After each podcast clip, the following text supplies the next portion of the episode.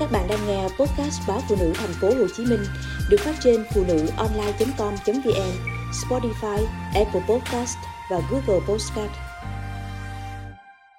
Ở đâu bán một tấm chồng cho phụ nữ tuổi ba mươi?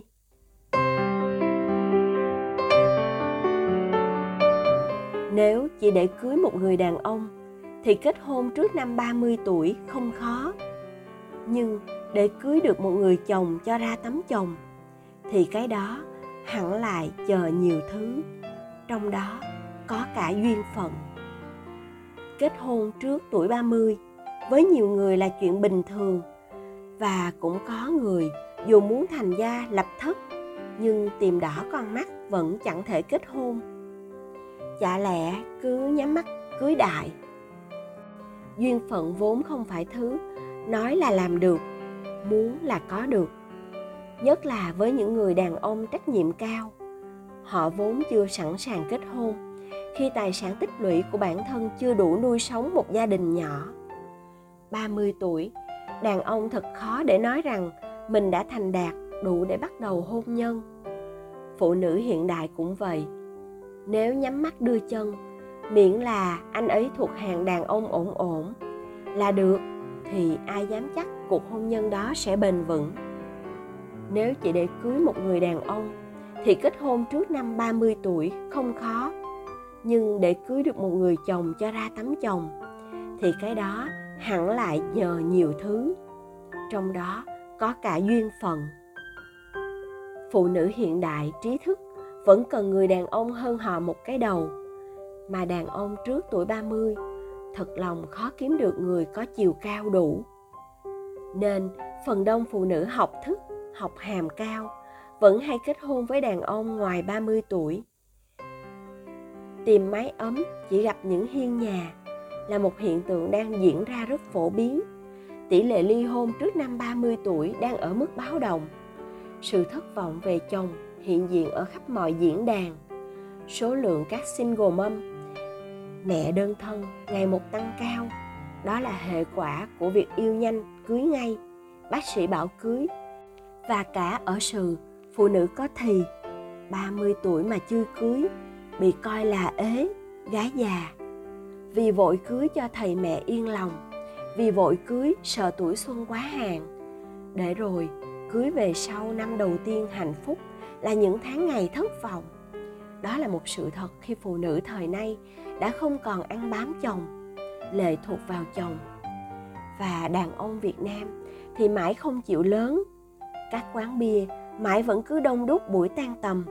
Sự giải phóng phụ nữ, tinh thần bình quyền không cho phép phụ nữ cam chịu sống với những đấng ông chồng vô trách nhiệm kiểu đó. Thế nên, ngày càng nhiều phụ nữ không sợ kết hôn, chỉ sợ cưới sai chồng. Muốn có mái ấm nhưng sợ cưới về mái ấm hóa hiên nhà tạm bợ. Đàn ông châu Á nói chung và đàn ông Việt nói riêng thật sự vẫn chưa có ý thức bình quyền. Họ vẫn cho rằng phụ nữ là chiếc xương sườn rút ra từ cơ thể họ. Họ vẫn tin rằng họ có thể cưới lần hai, lần ba với nhiều phụ nữ khác nhau, trẻ hơn, xinh hơn, ngoan hơn vợ của họ. Những đàn ông thương vợ, sợ ly hôn đều bị coi là thứ đàn ông ủy mị, yếu đuối và dễ rách. Đàn ông đàn an kia mà. Bảo sao phụ nữ có giá trị, nhận ra giá trị của bản thân đều không muốn kết hôn vội vàng. Ít nhất là kết hôn trước năm ba mươi tuổi. Chuyện sinh con cũng vậy. Sinh con thứ hai trước năm ba mươi lăm tuổi. Đúng là rất nên, vì khoa học đã chứng minh phụ nữ sinh con sau tuổi ba mươi lăm sẽ có nhiều rủi ro và hạn chế. Nhưng thu nhập bình quân của phụ nữ trước ba mươi lăm tuổi của nước ta là bao nhiêu? Để nuôi một đứa trẻ cần bao nhiêu? Để nuôi hai đứa trẻ lại càng không thể một cộng một bằng hai được. Nhất là bây giờ, các bậc làm cha làm mẹ đều mong muốn điều tốt nhất cho con mình. Thế nên, nhiều phụ nữ chỉ chọn sinh một con để có thể toàn tâm, toàn ý và đủ năng lực tài chính mà nuôi con. Nhiều phụ nữ không sợ sinh đẻ, chỉ sợ nuôi. Nhất là mong muốn con được học trường tốt nhất, được ăn đồ ngon nhất, mặc đồ đẹp nhất.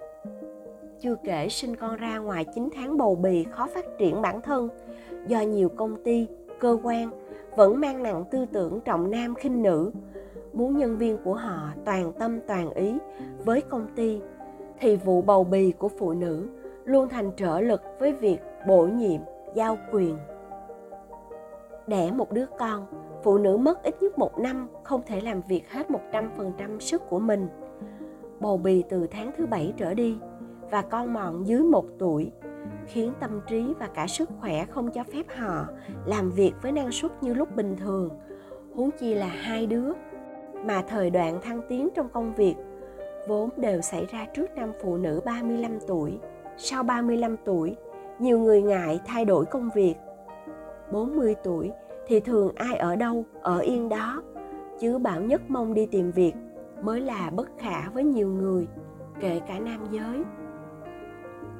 Tôi hoàn toàn ủng hộ quyết định năm tám tám vì nó hợp lý với tình hình đất nước khi mà tỷ lệ sinh ở nhiều địa phương đang giảm. Nhưng trước khi nó trở thành việc ai cũng thấy hợp lý và cần được thực thi, thì quả là còn quá nhiều việc phải làm, như bình đẳng giới cần được nâng cao hơn nữa.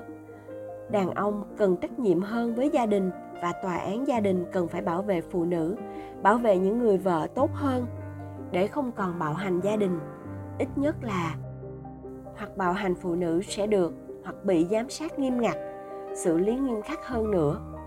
Ít nhất việc cưới sai không đi cùng việc thân thể tinh thần của phụ nữ bị tổn thương. Bớt sợ cưới sai chồng cũng là cách để phụ nữ thấy kết hôn an toàn hơn. Bình đẳng giới không phải là đàn ông làm năm việc để được thăng chức, thì phụ nữ cũng làm năm việc để được thăng chức, mà còn là quyền lợi của phụ nữ trước và sau sinh được quan tâm, thậm chí được khuyến khích. Còn là việc con cái sau khi được sinh ra sẽ giúp người làm cha làm mẹ giảm bớt áp lực cơm áo gạo tiền, hệ thống giáo dục đủ mạnh và lớn, thay vì mỗi lớp ở trường công lên đến năm mươi sáu mươi học sinh, chi phí dành cho giáo dục con trẻ không trở thành gánh nặng tài chính của cha mẹ. Những vụ bạo hành trẻ trong các cơ sở mầm non không còn xảy ra ở các nhóm trông giữ các con của công nhân. Những người tiền ăn còn phải tằn tiền, tiền gửi trẻ ít ỏi phải chịu gửi con ở các cơ sở rẻ tiền. Nhiều nguy cơ tiềm ẩn, chưa kể những sức bất sang bang, nặng đầu cha mẹ khi tìm trường cho con vào lớp một, hay cuộc chiến một chọi mười, chọi năm mươi khi con vào lớp mười hay thi đại học. hai mươi đến hai mươi lăm năm trước, thi vào lớp mười thế hệ của tôi chỉ giống như một cuộc thi đua nhỏ, dù điểm có thế nào vẫn có thể vào được ngôi trường mình yêu thích. Không đủ giỏi để học hệ A, không phải đóng tiền, thì học hệ B phải đóng tiền, chứ không phải như hiện giờ. Cha mẹ phải cùng con tính toán kỹ càng, nếu không muốn trượt mọi nguyện vọng, phải vào học trường khác. Chúng ta đang có một hệ thống giáo dục đòi hỏi cả cha mẹ phải tham gia chạy đua cùng con, thì bao nhiêu cha mẹ muốn đẻ nhiều, đẻ lắm. Và cuối cùng, nói về phạt, như quyết định năm tám tám có đoạn, từng bước thí điểm về các biện pháp tăng trách nhiệm đóng góp toàn xã hội, cộng đồng, đối với những trường hợp cá nhân không muốn kết hôn hoặc kết hôn quá muộn. Tôi đang tự hỏi, liệu có bao nhiêu người vì không muốn chịu tăng trách nhiệm đóng góp xã hội cộng đồng mà kết hôn trước năm ba mươi tuổi? Liệu khi có chế tài phạt như vậy, có khi nào nó lại trở thành một bia miệng nữa, đánh vào phụ nữ tuổi ba mươi vẫn đang độc thân? Rằng cái A bị phạt một tạ thóc mỗi năm vì ế chồng. Những người phụ nữ đến ba mươi tuổi vẫn chưa cưới được chồng, lại thêm phần phải chống chọi trước miệng lưỡi người đời. Có quyết định nào, có cơ quan nào, có thẩm quyền nào, có bộ ngành nào môi giới hôn nhân cho những người phụ nữ đó? Ở đâu bán một tấm chồng cho những phụ nữ quá tuổi ba mươi?